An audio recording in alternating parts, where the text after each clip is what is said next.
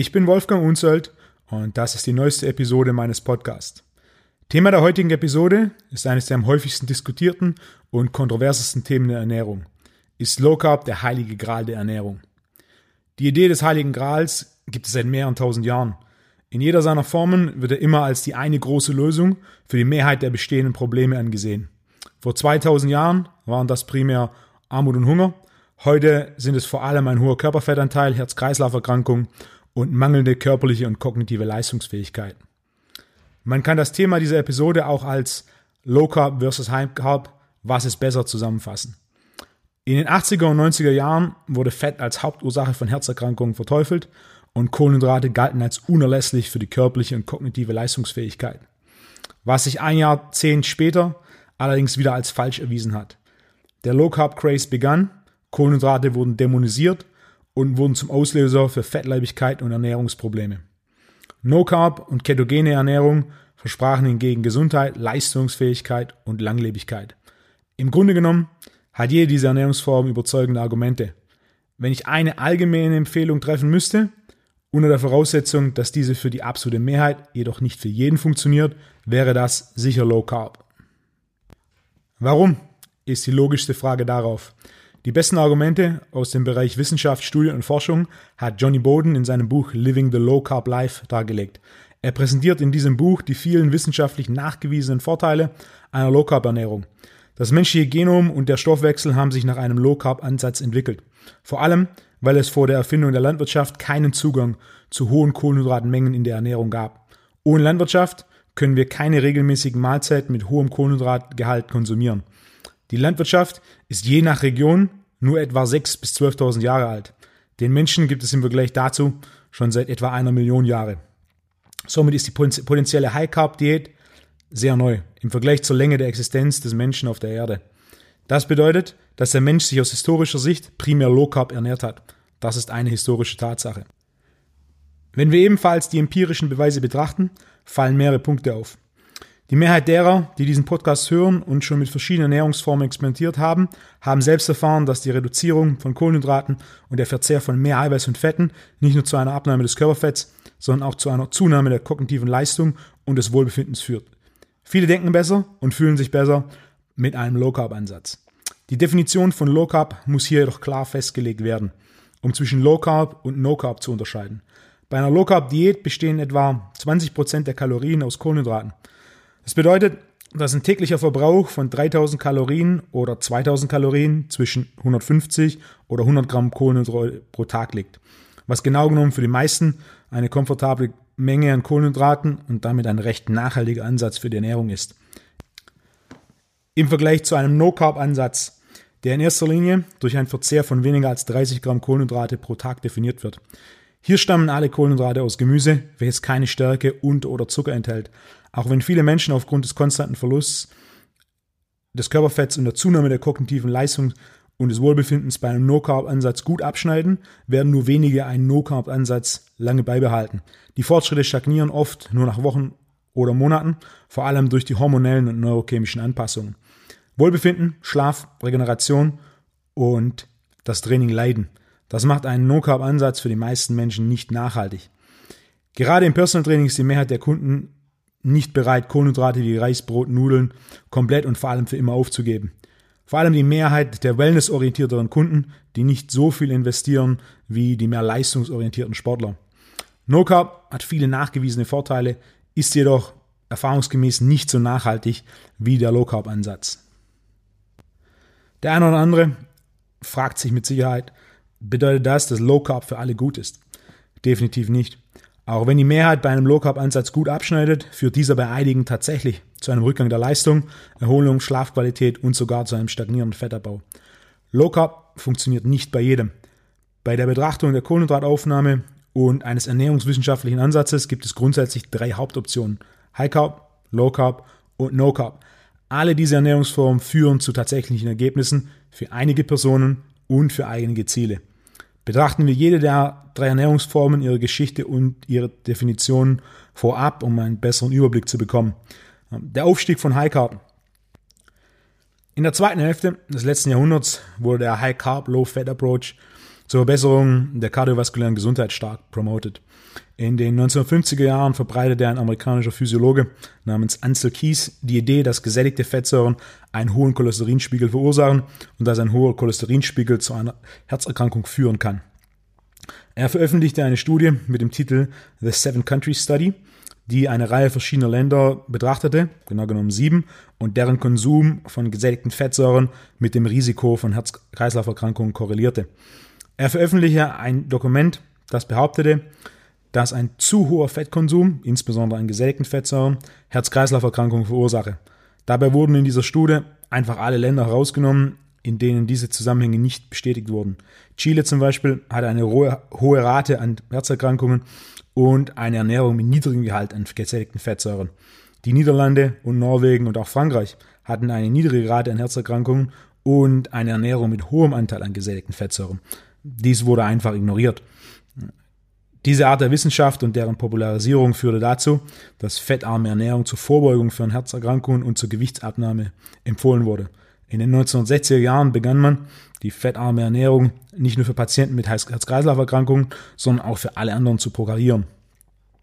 Viele Menschen waren der Meinung, dass alles, was fettarm ist, zu einer besseren körperlichen Leistungsfähigkeit führt, in erster Linie basierend auf den zwei Gedankengängen. Erstens, Fett ist schlecht für die Gesundheit von Herz und Kreislauf, die für die sportliche Leistungsfähigkeit unerlässlich ist, so dass ein geringer Fettanteil die kardiovaskuläre Leistung erhöht.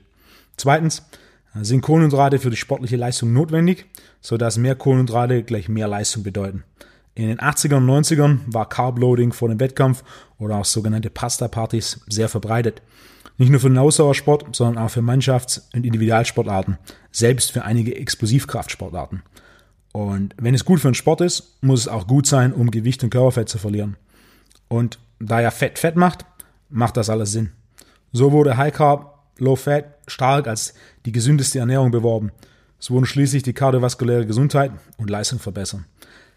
Der High Carb Low Fat Ansatz wurde zu einer dominanten Ideologie, die von Ärzten, offiziellen Institutionen, der Lebensmittelindustrie und den populären Gesundheitsmedien gefördert wurde. Viele waren überzeugt von der High Carb Low Fat Ernährung, obwohl es keine eindeutigen Beweise dafür gab, dass die Herzerkrankungen vorbeugten und die Gewichtsabnahme förderte. Ironischerweise wurden die Menschen in den gleichen Jahrzehnten, in denen der fettarme Ansatz ideologischen Status annahm, immer dicker, was zu einer sogenannten Adipositas-Epidemie führte.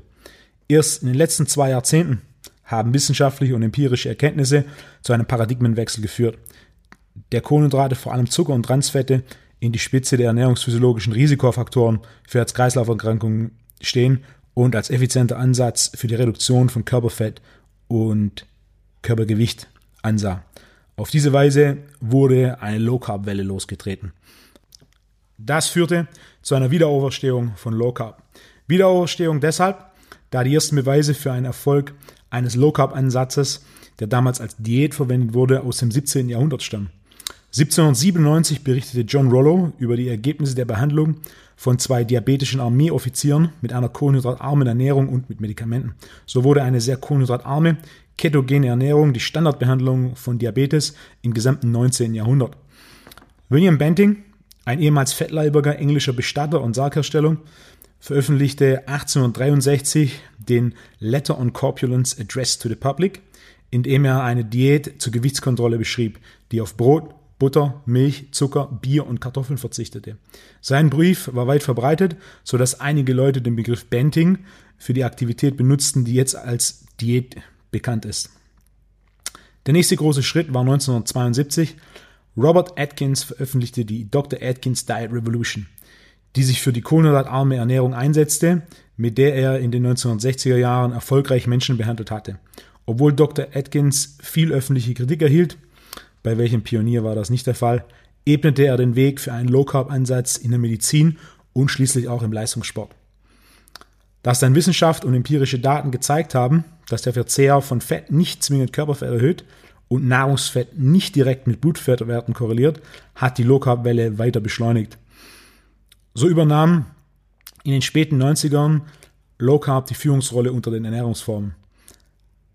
Einer der logischsten und doch meist übersehenen Gründe für die Erfolge einer Low Carb Ernährung ist sicher, dass wenn ein hoher Kohlenhydratkonsum primär für den Anstieg des Körperfetts verantwortlich ist, die Umkehr dessen durch die Reduktion des Kohlenhydratkonsums dann schlussfolgerlich das Körperfett wieder reduziert.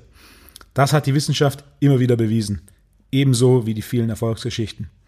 Hier ist jedoch entscheidend zu beachten, dass es trotz der Forschung und der überwältigenden Menge an Erfolgsgeschichten immer noch Fälle von Menschen gibt, die Körperfett mit einer High-Carb-Ernährung verloren haben und bei denen ein höherer Kohlenhydratkonsum die sportliche Leistungsfähigkeit nachweislich verbessert hat.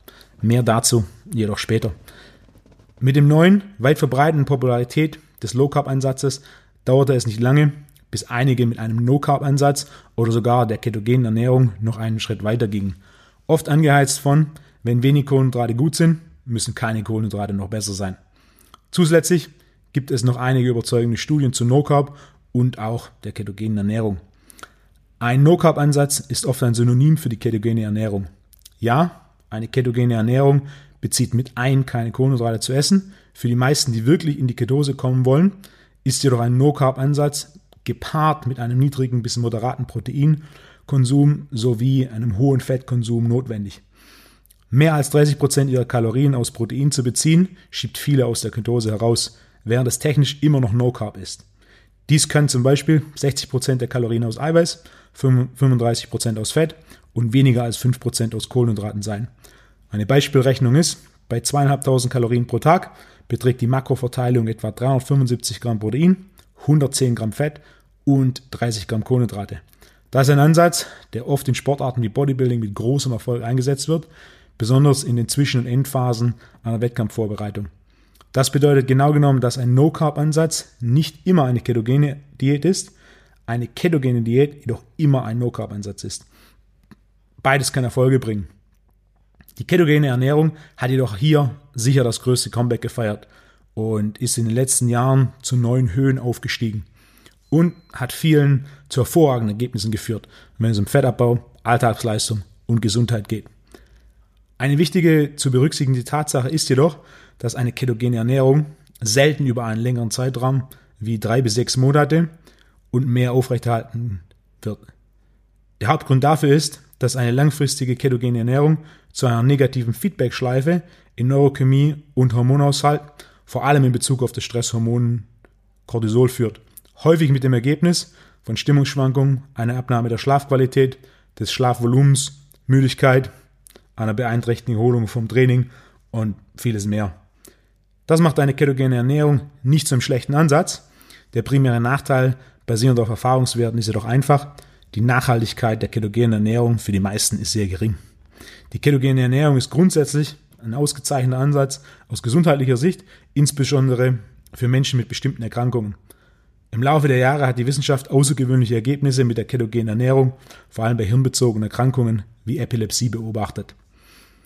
In den 1920er Jahren hat eine Gruppe von Ärzten an der Mayo Klinik in den USA mit der ketogenen Ernährung experimentiert. Mit der Absicht, den Erfolg des Fastens bei Epilepsie mit großen Ergebnissen nachzuahmen. Das war einer der ersten wissenschaftlichen medizinischen Durchbrüche bei der Anwendung von Ernährung zur Behandlung einer Krankheit, in diesem Fall Epilepsie, verwendet wurde. Die von mehreren namhaften medizinischen Behörden nachgewiesen ketogene Ernährung zur Behandlung von Epilepsie im Kindesalter fand in den 1940er Jahren ihren Weg in die medizinischen Lehrbücher und ist bis heute dort geblieben. Abgesehen von diesem Beispiel von vor über 100 Jahren wurden in den letzten Jahrzehnten viele Vorteile der ketogenen Ernährung nachgewiesen. Eine echte ketogene Ernährung ist ein ziemlich extremer Ansatz und wird in vielen Fällen für viele Ziele zum Erfolg führen. Die geringe Nachhaltigkeit ist jedoch einfach definitiv einer seiner größten Nachteile.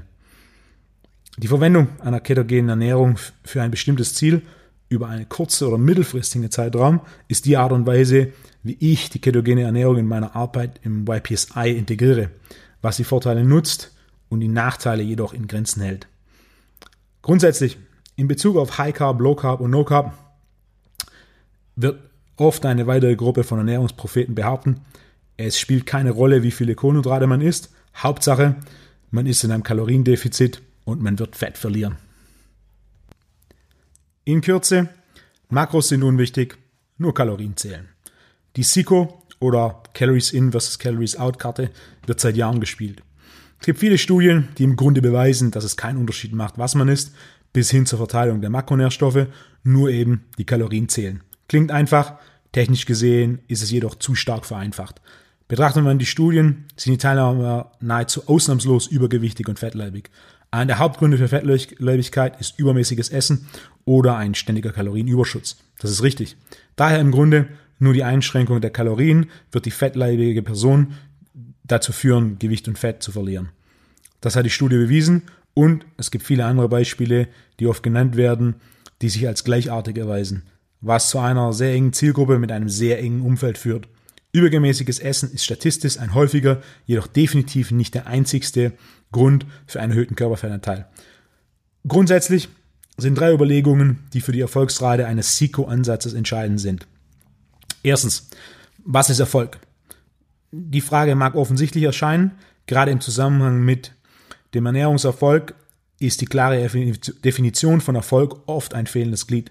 Sprechen wir nur über Gewichts- und Fettabbau oder betrachten wir Wohlbefinden, Schlafqualität, Erholung nach dem Training und Leistungsfähigkeit im Alltag, insbesondere Faktoren wie die Gehirnleistung, die berücksichtigt werden müssen. Plötzlich führt ein SICO-Ansatz nicht mehr zu so guten Ergebnissen.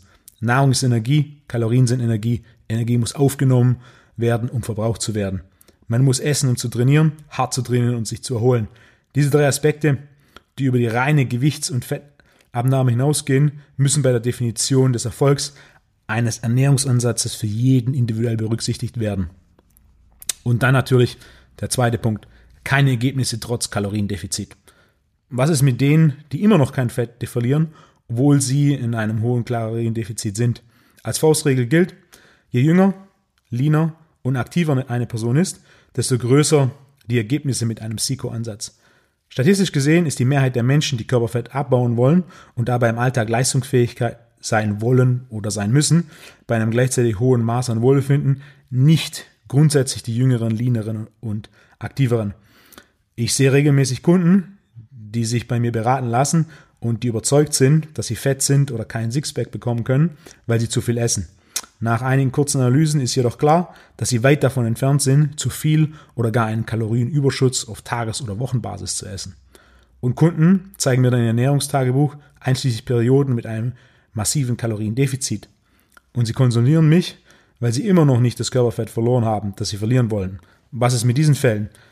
Die meisten Zuhörer kennen diesen Fall an sich selbst oder einen Fall aus ihrem Bekanntenkreis.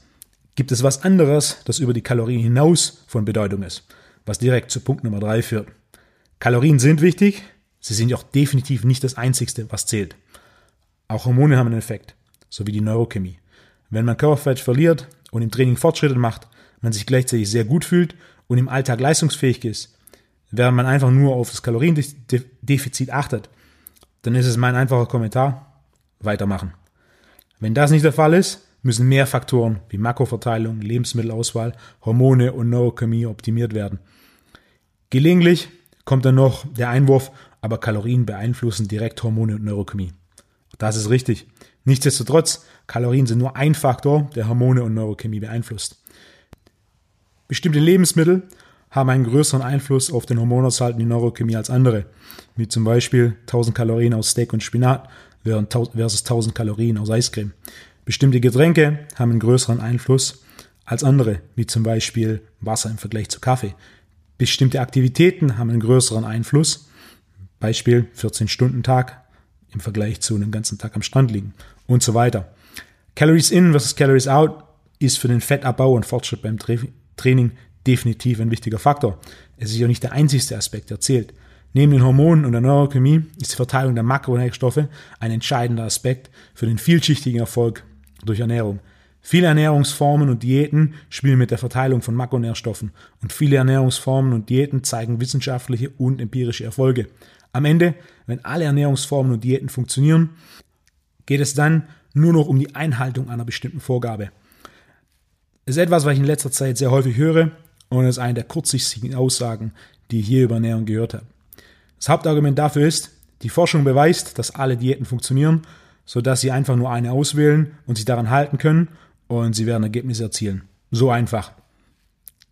Es ist so, als würde man sagen, Es spielt keine Rolle, ob man nach Norden, Süden, Osten oder Westen geht. Statistischen belegen, dass man immer in Rom landen wird.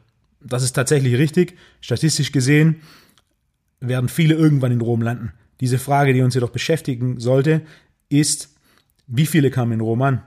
Wie lange hat es gedauert? Wie viel Aufwand wurde betrieben? Und wie hat man sich dabei gefühlt? Im Sinne einer Diät hat im Grunde jeder, der verschiedene Ansätze ausprobiert hat, mindestens einen getestet, bei dem man sich einfach nicht gut gefühlt hat. Was einer der Hauptnachteile der Mehrheit der Forschung über Ernährungsformen und Diäten ist, da die Mehrheit nur Gewichts- und oder Fettabbaumessungen durchführt, die jedoch das Wohlbefinden und die Leistung meist komplett außer Acht lassen. Es gibt Studien mit Personen, die Gewicht und Körperfett auf einer Pizza, auf einer Kuchen oder auf einer McDonalds-Diät verloren haben. Das beweist einen Punkt. Stell dir jedoch vor, du isst wochenlang nur Pizza, wochenlang nur Kuchen oder wochenlang nur McDonalds. Wie würdest du dich fühlen? Wie wäre deine Leistungsfähigkeit? Die meisten würden sich nicht gut fühlen, nachdem sie auch nur einen einzigen Tag lang so gegessen haben. Wie gut und leistungsfähig man sich auf meinen Ansatz fühlt, ist jedoch entscheidend und muss bei der Aussage, alle Diäten funktionieren, berücksichtigt werden. Wie wird Erfolg definiert? Nur aus reiner Gewichts- oder Fettabbausicht? Die Wissenschaft macht das meistens, die reale Welt nicht. Einige werden sich einfach durchbeißen, sich schlecht fühlen und im Alltag nicht leistungsfähig sein nur um Gewicht und oder Fett zu verlieren. Das ist jedoch weder ein smarter noch nachhaltiger noch realistischer Ansatz für die meisten. Beim Thema Low Carb ist mir ein Punkt besonders wichtig. Kohlenhydrate sind jedoch nicht grundsätzlich schlecht. Es gibt eine Vielzahl von Vorteilen einer hohen Kohlenhydratzufuhr. Wie gesagt, Kohlenhydrate sind nicht schlecht, sie sind gut, wenn du sie verdient hast. Das ist ein Punkt, den ich in meinem Artikel Two Things I Know for Sure About Nutrition vor einigen Jahren erwähnt und veröffentlicht habe. Ich schrieb auch darüber in meinem Peri-Workout Carb Loading Protocol Artikel und den großen Erfolgen, die ich mit der Empfehlung habe, zwischen 400 und 600 Gramm Kohlenhydrate direkt um das Trainingsfenster mit einigen meiner Kunden und Athleten zu, zu konsumieren. Kohlenhydrate haben viele Vorteile. Ja, sie sind nicht Paleo, doch auch muskulöse 100 Kilo Körpergewicht und 200 Kilo Kniebeugen sind nicht Paleo. Richtig angewendet können Kohlenhydrate den Fortschritt erleichtern und ermöglichen, Körperfett schneller zu verlieren, schneller Muskelmasse aufzubauen und schneller stärker zu werden, besser zu schlafen, besser zu denken und besser zu leben. Die Geschichte hat immer wieder bewiesen, dass sich die Verteufelung eines bestimmten Aspekts mit der Zeit als falsch erwiesen hat. Denkt man nur mal an das Konzept der Hexen. Es gibt zwei Hauptvorteile des Kohlenhydratkonsums die ich ständig in der Zusammenarbeit mit Kunden und Athleten anspreche. Zum einen Kohlenhydrate und Neurochemie. Kohlenhydrate haben Auswirkungen auf den Blutzuckerspiegel, was sich auf die Produktion von Neurotransmittern auswirkt. Neurotransmitter regulieren die Signalübertragung in unserem Nervensystem, das die Mehrheit der Funktionen in unserem Körper steuert, von der Rekrutierung von Muskelfaser bis hin zur Erhöhung von Testosteron, Entspannung unseres Systems am Abend und als Grundlage für besseren Schlaf. Die richtig eingestellte und zeitlich abgestimmte Kohlenhydratzufuhr ist ein wichtiges Instrument, um schneller zu Ernährungs- und Trainingszielen zu gelangen. Der zweite Punkt, Kohlenhydrate und Glykogensynthese. Glykogen ist ein Kohlenhydrat, das in unserem Muskel gespeichert ist. Bei circa maximalen und maximalen Anstrengungen unter zwei Minuten sind Kohlenhydrate die primäre Energiequelle. Denn das anaerobe Energiesystem ist das primäre Energiesystem, das uns mit ATP versorgt, der Energieform, die alle unsere Zellen nutzen. Und das anaerobe Energiesystem wandelt in erster Linie Glykogen in ATP um. Die Mehrheit des Trainings, das man für Kraft, Hypertrophie, Fettabbau und Kondition durchführt, sind circa maximale und maximale Anstrengungen unter zwei Minuten. Sie finden also in erster Linie im anaeroben Energiesystem statt, weshalb der Glykogenspiegel für die Energieversorgung entscheidend ist. Und mehr Energieaufwand bedeutet einen größeren Trainingseffekt aus metaboler Sicht. Die Verwendung von Kohlenhydraten zur Erhöhung des Glykogensgehalts im Muskel über die Muskelglykogensynthese ist für viele Trainingsziele unerlässlich. Auf diese Weise ist die optimal eingestellte und zeitlich abgestimmte Kohlenhydrataufnahme ein wichtiges Instrument, um schneller zu Ernährungs- und Trainingszielen zu gelangen. Was ist nun die beste Diät? Low Carb, High Carb, No Carb, Keto oder? Die beste Ernährung für den Einzelnen ist die, die es ihm ermöglicht, seine Ziele zu erreichen, was in vielen Fällen der Verlust oder die Aufrechterhaltung von Körpergewicht und der Verlust von Körperfett ist, kombiniert mit einem hohen Maß an Wohlbefinden und täglicher Leistungsfähigkeit, während sie gleichzeitig eine Ernährungsform ist, die für diese Einzelperson nachhaltig ist. Das ist einfach, jedoch nicht leicht. Es klingt sehr einfach, ist sehr einfach, jedoch eben nicht leicht. Die beiden größten Hürden sind zum einen, um den Erfolg eines Ernährungsansatzes zu beurteilen, benötigen wir objektive Nachweise. Einer der Nachteile einer nachhaltigen Ernährungsumstellung ist das Fehlen eines objektiven Nachweises, dass die Veränderung tatsächlich zu Ergebnissen geführt hat. Und umgekehrt. Das heißt, wir brauchen objektive Nachweise, die beweisen, ob etwas funktioniert. Wenn es für dich funktioniert, mach weiter. Wenn es nicht funktioniert, Zeit etwas zu ändern. Neben dem beliebtesten Werkzeug, der Waage, brauchen wir ein präziseres Werkzeug zur spezifischen Messung von Körperfett. Hierzu benutze ich als Hilfsmittel unsere YPSI Hautfaltenmessung. Da es nicht nur die Messung von Körperfett ermöglicht, sondern auch gezielt feststellt, an welchen Körperstellen man im Laufe der Wochen und Monate Körperfett verliert und oder zunimmt. Diese Informationen ermöglichen es, die Ernährung noch individueller zu gestalten. Ich ziehe die objektive Messung wie die YPSI Hautfaltenmessung der subjektiven Messung, wie zum Beispiel den Blick in den Spiegel an einem bestimmten Tag vor, da der emotionale Verstand gerne mit rationalen Fakten Spielchen spielt. Der rationale Verstand dominiert objektive Messungen, was der Schlüssel zum Erfolg ist. Zweitens. Die einzige Konstante ist die Veränderung. Nur weil Low vor fünf Jahren funktioniert hat, bedeutet das nicht, dass es jetzt funktioniert. Und nur weil Low Carb vor fünf Jahren nicht funktioniert hat, bedeutet das auch nicht, dass es jetzt nicht funktioniert. Das Leben verändert sich, viele Faktoren beeinflussen den derzeitigen Ernährungsansatz, wie zum Beispiel Schlaf, Lebensstil, Stress, Aktivitätslevel, Mikronährstoffmängel. Basierend darauf müssen Anpassungen und Veränderungen vorgenommen werden. Eines der Hauptziele der Episode dieses Podcasts ist ein wenig Ordnung in das Chaos des Themas Kohlenhydrate und Ernährung zu bringen. Mit dem möglichen Ende der Paralyse durch Analyse der Ernährung vieler. Die Absicht dieses Podcasts ist es nicht, die entscheidende Antwort auf die Frage zu geben, welcher Ernährungsansatz der beste für dich ist. Der Versuch darauf zu antworten, würde in vielen Fällen dann doch nicht funktionieren. Je mehr man anfängt, über Ernährung zu recherchieren oder fachkundige Ernährungsempfehlungen anzunehmen, desto mehr Verwirrung entsteht. Es gibt im Grunde zu fast jeder Ernährungsform positive Forschung und zu noch mehr Erfolgsgeschichten. Was funktioniert bei mir, ist die Frage. Das ist die große entscheidende Frage.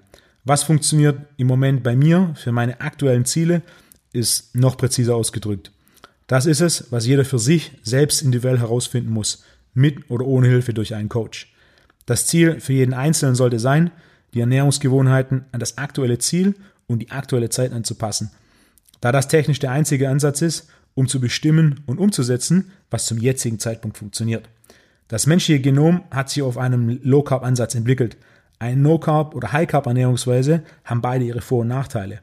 High-Carb führt gerade beim hohen Trainingsvolumen oft zu den besten Erfolgen. Zu sagen, dass Low-Carb die beste Ernährung für den Menschen ist, wäre wie zu behaupten, dass Mallorca der beste Urlaubsort für jeden Menschen ist. Manchmal ist es gut, auf die Spitze eines Berges in den Alpen zu steigen oder einen Urlaub zwischen Eis und Felsen wie im Süden Argentiniens in Ushuaia zu machen.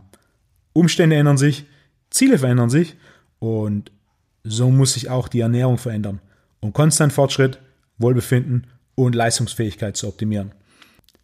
Ich hoffe, diese Episode des Podcasts hat etwas Ordnung in das große Chaos des Themas Ernährung und Kohlenhydrate gebracht. Viel Erfolg bei der Umsetzung und äh, wir hören uns in der nächsten Episode.